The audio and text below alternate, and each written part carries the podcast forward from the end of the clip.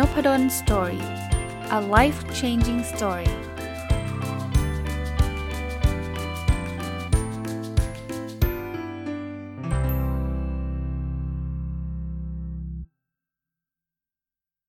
สวัสดีครับ ยินดีต้อนรับเข้าสู่นพดล Story พอดแคสต์นะครับ วันนี้จะเอาหนังสืออีกเล่มหนึ่งนะ ที่ผมคิดว่าน่าจะเหมาะในช่วงนี้นะ หนังสือเป็นหนังสือแปลนะครับ ชื่อภาษาอังกฤษว่า everything is figureoutable นะครับ แปลเป็นภาษาไทยคือ เพราะทุกอย่างในโลกนี้มีทางออกนะที่ผมบอกว่า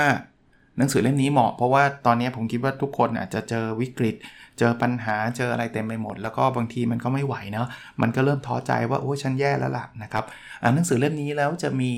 กำลังใจมากขึ้นนะครับคนเขียนหนังสือเล่มนี้คือคุณ Marie Forleo นะฮะแล้วก็คนแปลหนังสือเล่มนี้คือคุณวันนิดากสิวงนะผมชอบไฮไลท์อันแรกเลยของหนังสือเล่มนี้มันเป็นโค้ดนะ เขาบอกว่าทุกปัญหาเนี่ยมันมีทางออก เพราะถ้ามันไม่มีทางออก แปลว่ามันไม่ใช่ปัญหาตั้งแต่ต้นแหละ แค่คำนี้เนี่ยโหอ่านแล้วอินเลย เพราะอะไรจริง ๆ มันอย่างที่เขาบอกครับ ถ้าสมมุติว่ามันไม่มีทางออกก็ไม่ต้องไปคิดมันไงแปลว่ามันไม่ใช่ปัญหาที่เราต้องแก้ เช่นสมมุติยกตัวอย่างนะ เราเกิดอยากจะให้พระอาทิตย์ขึ้นทางทิศตะวันตกอย่างเงี้ยสมมตินะยกตัวอย่าง อย่างนี้มันไม่เรียกว่าปัญหา เพราะมันเป็นไปไม่ได้มันไม่มีทางออกอยู่แล้วนะครับนั้น พอเราเริ่มต้นแบบนี้เราจะเริ่มเข้าใจมากขึ้นนะครับว่า เออจริง ๆ นะ ถ้ามันเป็นปัญหาจริง ๆ ที่เราต้องสนใจกับมัน หรือที่เราต้องทำอะไรสักอย่างกับมันเนี่ยแปลว่ามันต้องมีทางออก เพียงแต่มันอาจจะไม่ได้ง่ายในการหาทางออกนะแต่ทุกอย่างมีทางออกนะครับคราวนี้เช่นเคยนะครับ ผมก็จะเอาโค้ดดีๆนะครับคำพูดที่ผมชอบในหนังสือเล่มนี้มาเล่า แล้วก็อาจจะแชร์ประสบการณ์ส่วนตัวให้ฟังนะ เอาแรกอันแรกเลยนะครับเขาเขียนว่าแบบนี้ไม่ว่าคุณกำลังเผชิญอะไรอยู่ก็ตาม คุณมีสิ่งที่จะทำให้คนพบทางออกสำหรับทุกอย่าง และเติบโตเป็นคนที่ควรจะเป็นอยู่กับตัวแล้ว แปลว่างี้ฮะคือคุณเจอปัญหาคุณเจอเศรษฐกิจ คุณเจอล็อกดาวน์โควิด -19 อะไรต่างๆ ก็ตามนะ เรามีสิ่งที่หรือเรามีความสามารถกันละกันนะครับ ที่จะทำให้เราค้นพบทางออกอยู่แล้ว แปลว่าทุกคนเนี่ยมันมีทักษะแบบนี้อยู่แล้วครับ เพียงแต่เรายังไม่ยังไม่เจอเท่านั้นเองนะครับ ให้พูดง่ายๆให้กำลังใจครับไม่ใช่ว่าต้องเป็นอาจารย์นพดลเท่านั้นก็ถึงจะทำได้ จริง ๆ ทุกคนทำได้ทุกคนมีทักษะนี้นะครับเขาวนี่อันถัดมาที่เขาเขียนนะที่ผมผมไฮไลท์ไว้แล้วผมชอบนะครับก็บอกว่าไม่ว่าจะเลือกทำให้ตัวเองทนทุกข์หรือทำให้ตัวเองเข้มแข็งก็ใช้แรงเท่ากัน หรือพูดแปลอีกทางหนึ่งก็คือว่า เฮ้ยทุก กับสุขมันใช้แรงเท่ากันคุณสุขไม่ดีกว่าหรอนะครับหรือมือไม่ต้องถึงขนาดมีความสุขหรอกให้เข้มแข็งอะ่ะมันก็ใช้แรงเท่ากันนะเอออันนี้ก็ก็เป็นอีกมุมมองหนึ่งที่จะช่วยทำให้เราคิดได้คิดนะฮะอีกอันนึงที่หนังสือเล่มนี้เน้นมากคือความเชื่อนะความเชื่อในตัวเองนะเขาบอกว่าความเชื่อคือบางสิ่งที่คุณรู้ด้วยความมั่นใจแน่วแน่ มันคือความคิดที่คุณได้ตัดสินใจ โดยรู้ตัวหรือไม่รู้ตัวว่าเป็นความจริง ความเชื่อคือรากฐานของความจริงและผลลัพธ์ คือถ้าเราอยากจะแก้ปัญหาเนี่ยอย่างแรกที่เราต้องเชื่อก่อนว่า เราแก้ได้ปัญหาทุกปัญหามีทางออกตามชื่อหนังสือเล่มนี้เลย แล้วสุดท้ายเนี่ยมันเป็นรากฐาน ผมไม่ได้บอกว่าเราเชื่อปุ๊บปัญหามันจะหายไปเลยนะ แต่ถ้าเราเชื่อว่าแก้ได้เนี่ยมันมีโอกาสที่จะแก้ได้จริงๆละแต่ถ้าเกิดเราเชื่อว่าอุ้ยปัญหานี้แก้ไม่ได้ มันจบตั้งแต่ความเชื่อนั่นแหละเพราะเราจะไม่ take action อะไรเลยจริงไหมครับ เพราะนั้นเริ่มต้นจากความเชื่อก่อน ว่าเราหนึ่งเมื่อกี้ก็พูดไปแล้วว่าเรามีทักษะ ในการแก้ปัญหานั่นแหละ จะยังไม่ค้นพบหรือจะค้นพบแล้วก็ไม่รู้แหละ แต่เรามีนะเราเรามีความสามารถมันไม่ต้องเป็นอัจฉริยะเท่านั้นถึงจะทำได้ อันที่ 2 ถ้าเราเชื่อปุ๊บเดี๋ยวเราจะไปหาทางออกเองนะครับมันจะเป็นรากฐานของความจริงและผลลัพธ์นะฮะคราวนี้ก็พูดถึงอารมณ์ฮะมีประโยคนึงที่กูเห็นไปบอกว่ายิ่งอารมณ์แข็งแกร่งและฝังใจมากเท่าไหร่ มันยิ่งมีโอกาสจะกำหนดชีวิตเรามากเท่านั้น เป็นข้อเตือนใจให้เรามีอารมณ์ที่มั่นคง มีอารมณ์ที่ อย่างที่เขาใช้คำว่าแข็งแกร่งอะคำว่าแข็งแกร่งคือไม่ไม่สั่นไหวมาก ผมรู้ครับว่าเราเราเจอปัญหาเราเจอวิกฤต เราเจออุปสรรคบางทีมันทำให้เราแบบเซอะต้องใช้คำว่าเซหรือล้มไปเลยด้วยซ้ำนะแต่ถ้าเกิดเรานิ่งอะนิ่งในในส่วนของอารมณ์เนาะเฮ้ยไม่เป็นไรทุกปัญหามีทางออกนะครับ มันก็จะทำให้โอกาสที่เราจะแก้ปัญหานั้นก็จะสูงขึ้น เขาบอกว่ายิ่งอารมณ์มันฝังใจเท่าไหร่เนี่ยมันจะมันจะกำหนดชีวิตเราได้มากเท่านั้นเลยนะครับ ทางกลับกัน ถ้าอารมณ์เราเศร้าหมองดีเพรสซึมเศร้า ชีวิตเราก็จะเป็นแบบนั้น อันนี้อันนี้อันนี้ค่อนข้างชัดเจนผมว่าทุกคนน่าจะเห็นภาพนะครับ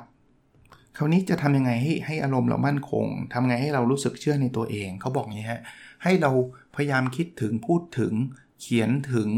สิ่งที่เราอยากให้เกิดมากที่สุด มันมีมีหลักไม่ใช่เป็นเป็นความเชื่ออย่างเดียวนะ มันเป็นหลักวิทยาศาสตร์เลยนะเขาบอกว่าเวลาเราพูดถึงเขียนถึงคิดถึงอะไรสักอย่างหนึ่งเนี่ยรู้สึกถึงสิ่งพวกนี้บ่อยๆ เนี่ยไอ้เส้นประสาทในสมองเรามันจะเชื่อมต่อ แล้วมันมันจะทำให้จิตใจเรามั่นคง จิตใจเราเป็นอย่างที่เราคิดอะนะอันนี้ก็ก็เตือนนะครับสำหรับคนที่คิดลบเยอะมากๆอะคือผมเข้าใจนะครับว่าบางทีมันไม่ไม่ไหวไง มันก็ต้องคิดลบแย่แน่อะไรเงี้ยแต่อย่าไปจมอยู่กับมันนะครับ ถ้าจมอยู่กับมันเนี่ยเราก็จะรู้สึกว่าแย่แย่แย่แย่แย่แย่แย่แย่แล้วสุดท้ายมันจะแย่แบบนั้นอะมันไม่ใช่เป็นเอ่ออะไรที่อธิบายไม่ได้ทางวิทยาศาสตร์นะครับ วิทยาศาสตร์คือมันมันคือนิวรอนในในสมองมันมันจะเชื่อมต่อกันแบบนั้นนะครับ อันนี้ก็เป็นอะไรที่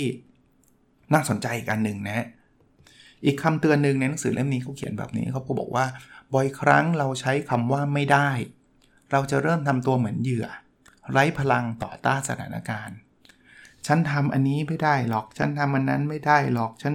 ทำอันนู้นไม่ได้หรอก แล้วเราจะเหมือนเหยื่อแบบว่า ฉันทำอะไรไม่ได้เลย มันมีโควิดหัวหน้าไล่ออก หัวหน้าไม่ยอม เพื่อนไม่ช่วย คนนั้นไม่รัก แล้วไร้พลัง เราก็จะนั่งเฉยๆพอนั่งเฉยๆโอกาสที่เราจะไปแก้ปัญหาเหล่านั้น มันก็ลดลงนะครับ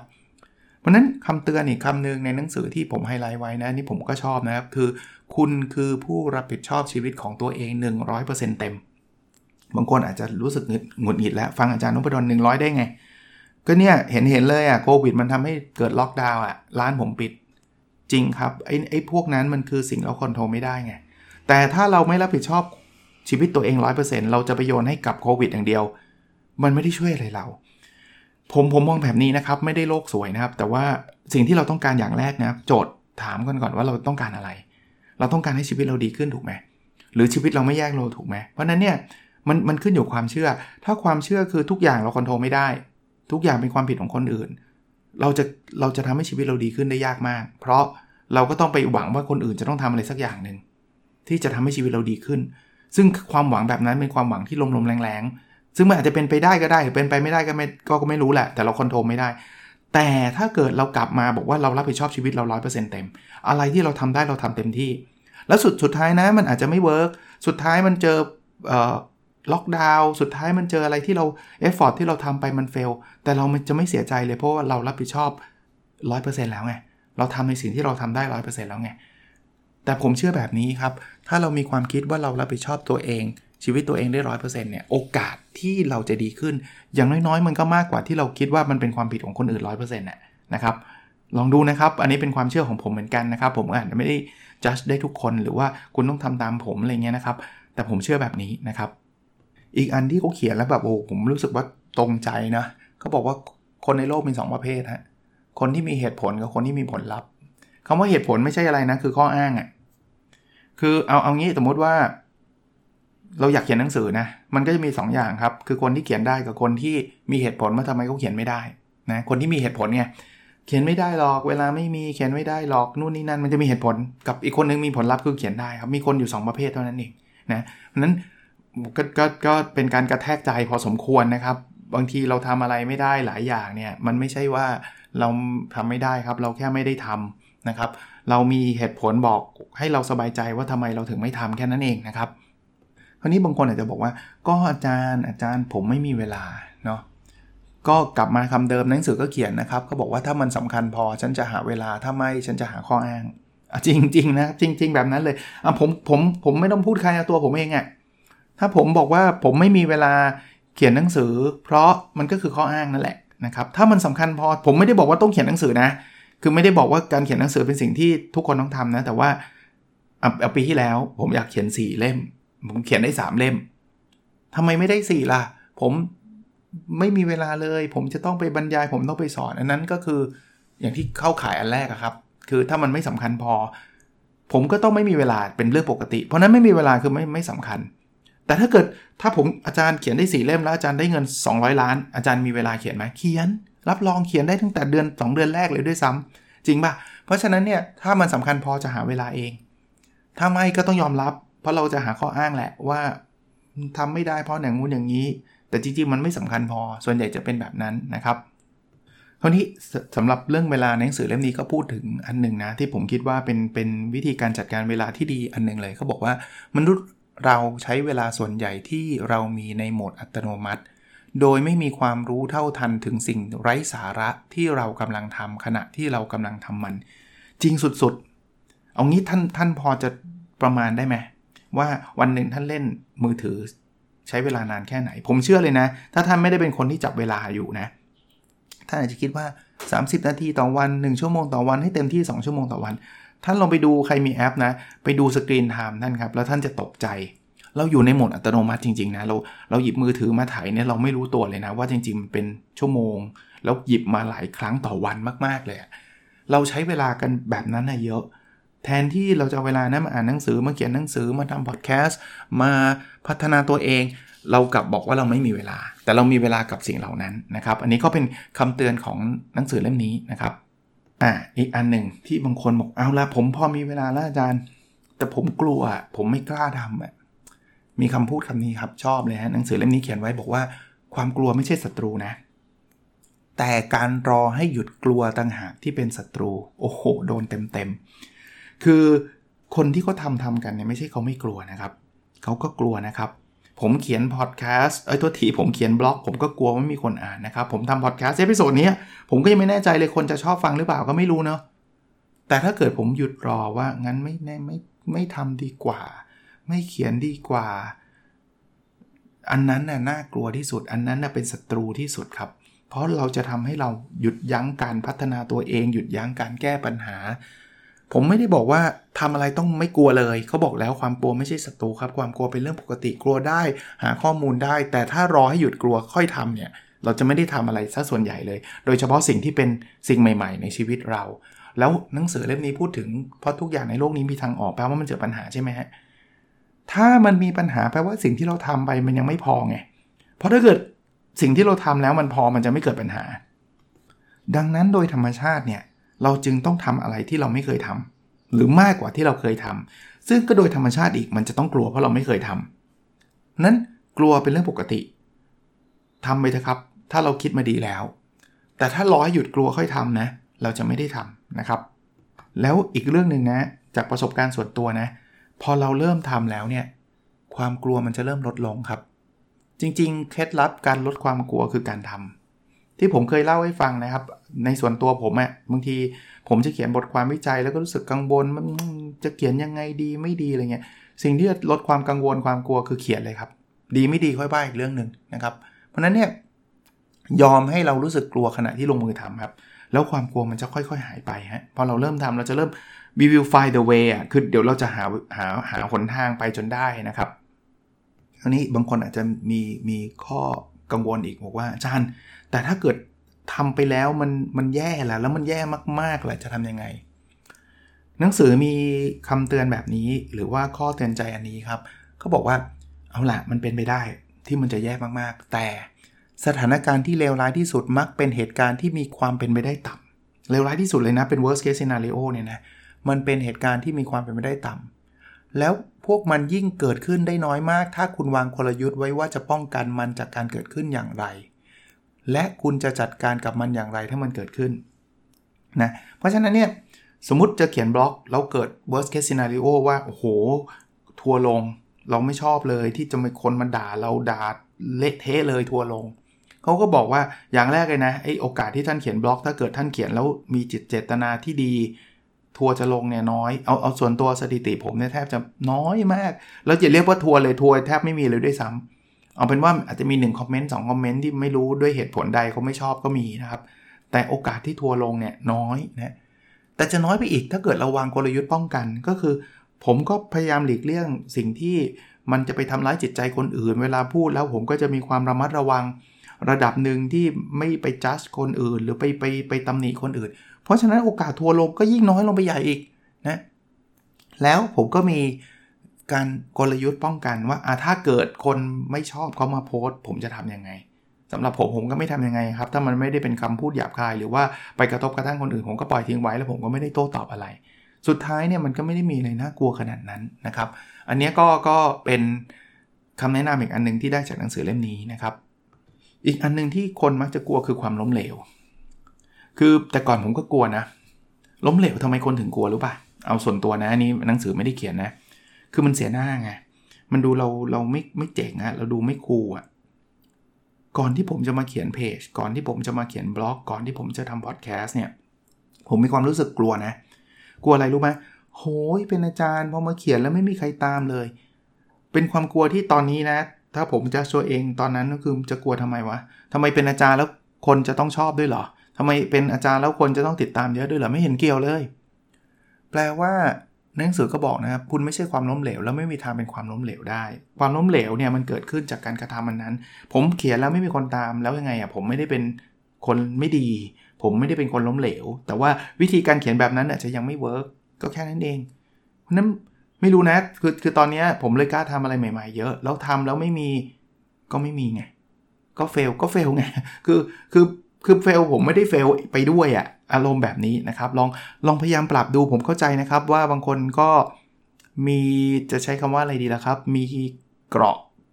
ป้องกันตัวอยู่เยอะอะผมเห็นนะเอาเอาเอาอาจารย์หลายท่านบางทีผมเชื่อว่าท่านน่ยมีความสามารถ ท่านอยากทำอะไรแบบนี้ท่านอยากที่จะทำพอดแคสต์ท่านอยากที่จะทำบล็อกทำอะไรเงี้ยแต่ท่านก็กลัวจะทำแล้วคนจะไม่ฟังอะไรเงี้ยผมเป็นกำลังใจให้นะครับว่าทำเถอะครับไม่ฟังก็ไม่เป็นไรไม่มีใครว่าอาจารย์เลยครับ หรือหรือไม่ต้องเป็นอาจารย์นะเป็นคนเป็น CEO อยากจะออกมาเขียนแล้วก็กลัวว่าเดี๋ยวคนไม่ตามแล้วจะเสียความเป็น CEO ไป ผมไม่รู้สึกแบบนั้นนะ หรือตอนนี้อายุเยอะขึ้นแล้วความรู้สึกแบบนั้นมันลดลงก็แล้วไม่รู้นะ ผมผมผมเป็นของผมแบบนี้นะครับ ก็เป็นกำลังใจแล้วกันถ้าท่านออกมาทำอะไรที่มันเป็นประโยชน์ต่อสังคม ประโยชน์ต่อคนอื่นนะทำเถอะครับไม่ไม่มีอะไรเสียหายเลยครับ อีกอันนึงนะในหนังสือเล่มนี้เขียนแล้วหยุดชะงักเลยเขาบอกเนี้ย คุณคิดว่าหนังสือในเล่มนี้อยู่ในมือคุณได้อย่างไร สิ่งนี้ไม่ได้แค่โผล่มาโดยบังเอิญ บางส่วนที่อยู่ลึกลงไปและชาญฉลาดกว่านำคุณมาสู่ถ้อยคำนี้เหล่านี้ ระบบคัดกรอง การตื่นตัวในสมองคุณได้ทำงานของมันแล้ว มันกำลังทำงานเพื่อช่วยให้คุณสร้างความเปลี่ยนแปลงที่บางส่วนในตัวคุณคันไม้คันมืออยากจะทำเต็มแก่ ประเด็นมันคืออย่างนี้อ่าแล้วมันอยู่ชะงักคือ คุณรู้ไหม ไอ้หนังสือที่อยู่ในมือคุณหนังสือชื่อนี้ครับเพราะทุกอย่างในโลกนี้มีทางออกที่อยู่ในมือผมตอนนี้นะนะมันไม่ได้ฟลุกนะ มันไม่ได้อยู่ดีๆ มาอยู่ในมือผมซะอย่างนั้นนะ มันเกิดจากเขาใช้คำว่าบางส่วนที่อยู่ลึกลงไปและชาญฉลาดกว่าเนี่ยจริงๆมันไม่ใช่เวทมนต์ไม่ใช่อะไรแบบนั้นนะครับ แต่สมองของเราเนี่ยมันมันทำการคัดกรองแล้วมันรู้ว่ามันต้องการอะไรบางอย่าง ที่จะตอบโจทย์ มันจึงทำให้ผมหยิบหนังสือเล่มนี้ขึ้นมาอ่าน ฮ้ยผมชอบความคิดแบบนี้คือจริงๆเราไม่ได้หาหนังสือนะหนังสือมันหาเราด้วยอะแต่มันไม่ได้เป็นเวทมนต์อย่างที่ผมบอก มันไม่ได้เป็นเรื่องเหนือธรรมชาติแบบนั้น มันคือธรรมชาติมันคือสมองเราฉลาดมากอะเพราะฉะนั้นเนี่ยผมก็ตอบท่านไม่ไม่ถูกนะว่าทำไมผมถึงหยิบหนังสือเล่มนี้มีทางออก everything is figure outable มันอาจจะเป็นลึกๆว่าผมมีปัญหาบางอย่างที่ผมยังหาทางออกไม่เจอ แต่ว่าพอพลิกๆอ่านแล้วมันใช่ ถามว่าใครเป็นคนตอบว่าใช่สมองเราเนี่ยแหละบอกว่าใช่ แล้วอ่านแล้วเนี่ยมันก็ได้ประโยชน์จริง ๆ หรือเอางี้ง่าย ๆ เลยนะ ที่ท่านฟังผมพูดอยู่ตอนนี้มันอาจจะไม่ใช่เรื่องฟลุกนะครับ ระบบสมองท่านน่ะทำให้ท่านรู้สึกว่านพดล Story ตอบโจทย์อะแล้วก็อยากฟังอะชื่อ episode เนี้ยตอบโจทย์อะแล้วก็อยากกดเข้ามาฟังอะนั่นคือคือการตัดสินใจของท่าน ซึ่งการตัดสินใจของท่านนั่นแหละ มันแปลว่าท่านกำลังต้องการอะไรลึกๆ อยู่ตอบไม่ได้เหมือนกันว่ามันมีปัญหาอะไรอยู่ ถามว่าตอนนี้อาจารย์มีปัญหาอะไรไหมก็นึกไม่ออกที่ คือมันไม่ใช่หนังสือที่ว่า ผมกำลังมีปัญหาเรื่องนี้ ผมก็เลยหยิบหนังสือเล่มนี้มาอ่านไม่ใช่ครับ ผมหยิบมาอ่านเนี่ยมันก็ต้องมี something เนาะพอพอพูดถึงแบบนี้ปุ๊บเนี่ยนะผมเห็นหนังสือรอบตัว ผมว่าเออจริง ๆ พวกนี้มันคือสิ่งที่ผมเลือกหยิบเข้ามาทั้งนั้นเลยนะแปลว่า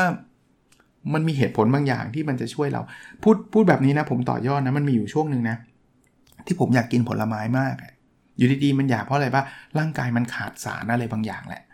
มันเลยต้องการผลไม้เปรี้ยวๆอย่างอาจจะขาดวิตามินซีอย่างเงี้ยมันเลยต้องการสิ่งเหล่านี้มาชดเชย อารมณ์คล้าย ๆ แบบนั้นนะครับ แต่ว่าอันนี้มันมันไม่ได้เป็นอาหารนะมันเป็นอาหารสมองอะมันเป็นหนังสือมันเป็นพอดแคสต์มันเป็นอะไรต่างๆนะครับ อีกอันหนึ่งนะ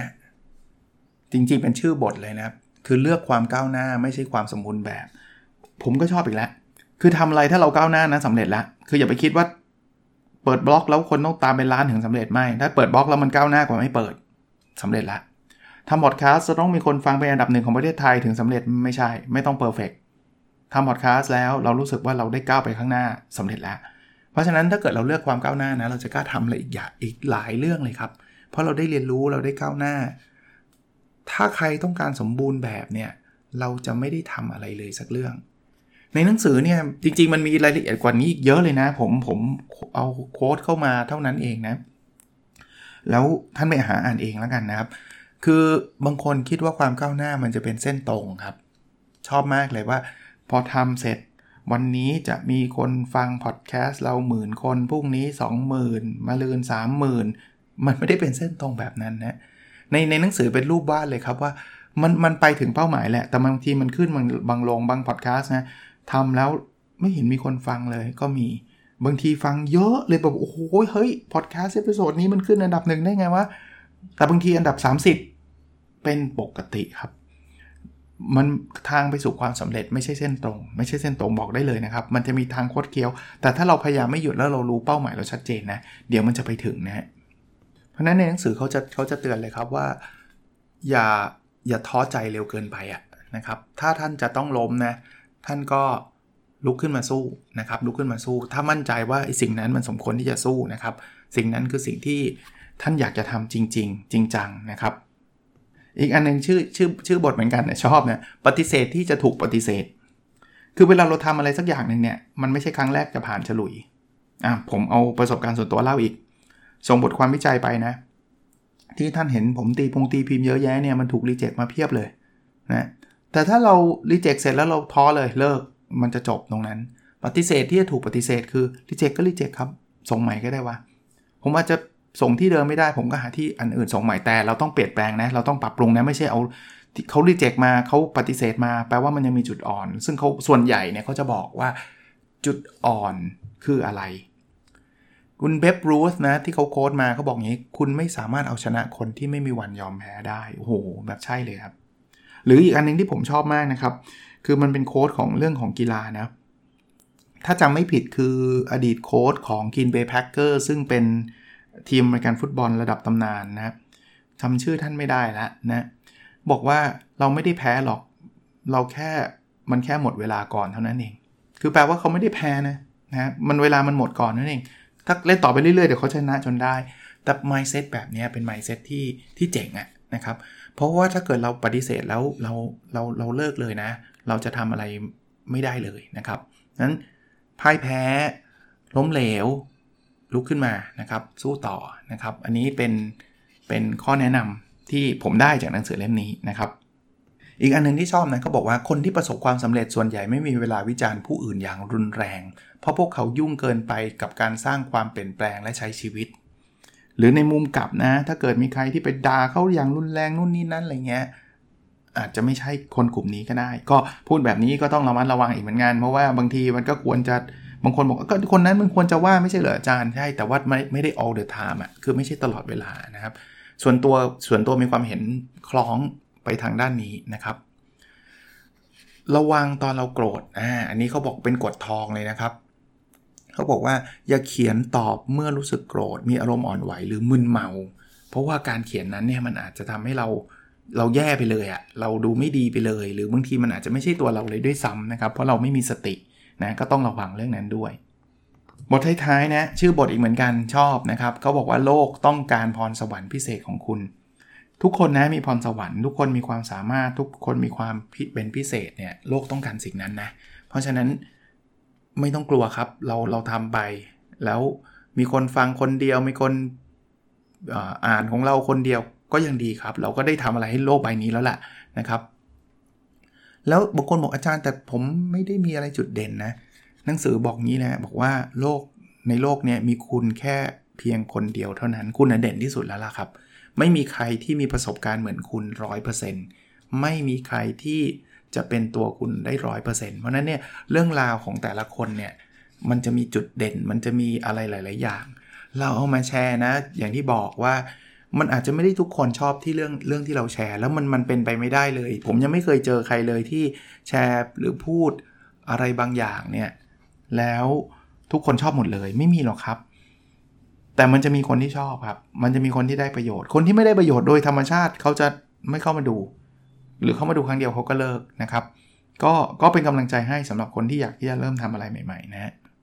แต่การทำอะไรใหม่ ๆ ไม่ได้แปลว่าต้องทำอยู่คนเดียวนะ หนังสือเล่มนี้เนี่ยบอกว่า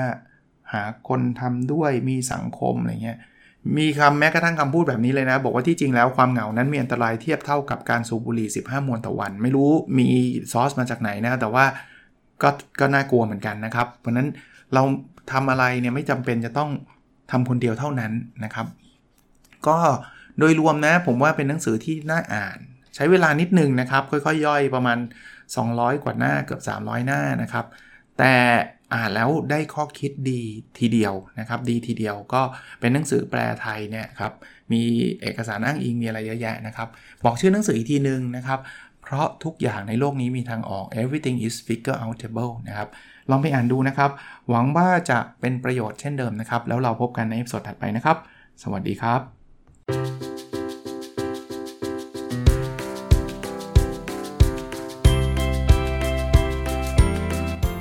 n o p a d o n Story a life changing story